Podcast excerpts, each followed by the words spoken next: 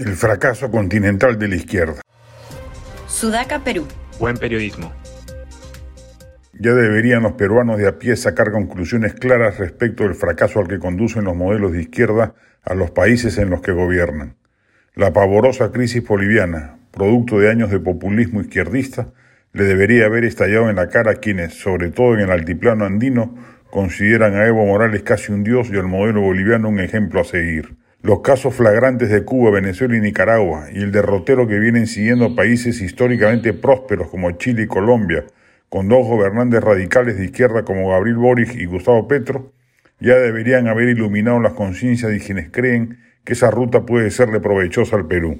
Acá lo que corresponde es profundizar el modelo de mercado que escuetamente se prendió en los 90 y de cuyos beneficios gozaron sin hacer reforma alguna los irresponsables gobernantes de la transición. Así y todo, el país creció como nunca antes en su historia republicana, redujo pasmosamente los indicadores de pobreza y además redujo las brechas de desigualdad. Los gobiernos de izquierda fracasan porque promueven políticas económicas que a largo plazo generan más pobreza y desigualdad en vez de reducirlas. Estos gobiernos suelen apoyarse en una retórica populista que promete soluciones fáciles y rápidas a los problemas más acuciantes de la sociedad, pero que a la larga resultan insostenibles y perjudiciales. La nacionalización de empresas, la expropiación de tierras y otros recursos, así como la expansión del sector público y la creación de sistemas de redistribución forzosa de la riqueza, suelen generar una ineficiencia económica que reduce la capacidad productiva del país y limita las oportunidades de desarrollo.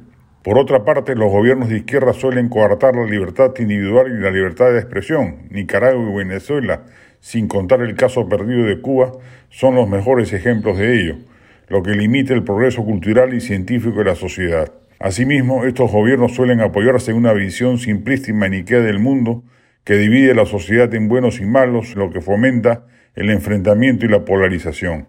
Los gobiernos de izquierda fracasan porque promueven políticas económicas y sociales que generan más problemas que soluciones y que limitan la libertad y el progreso de la sociedad en general. Ojalá el reciente ejemplo boliviano sirva para que muchos peruanos despistados o encandilados con discursos refundacionales lo empiecen a entender.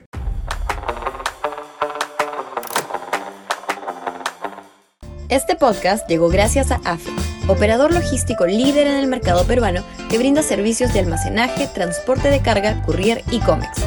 Los puedes ubicar en www.afe.pe.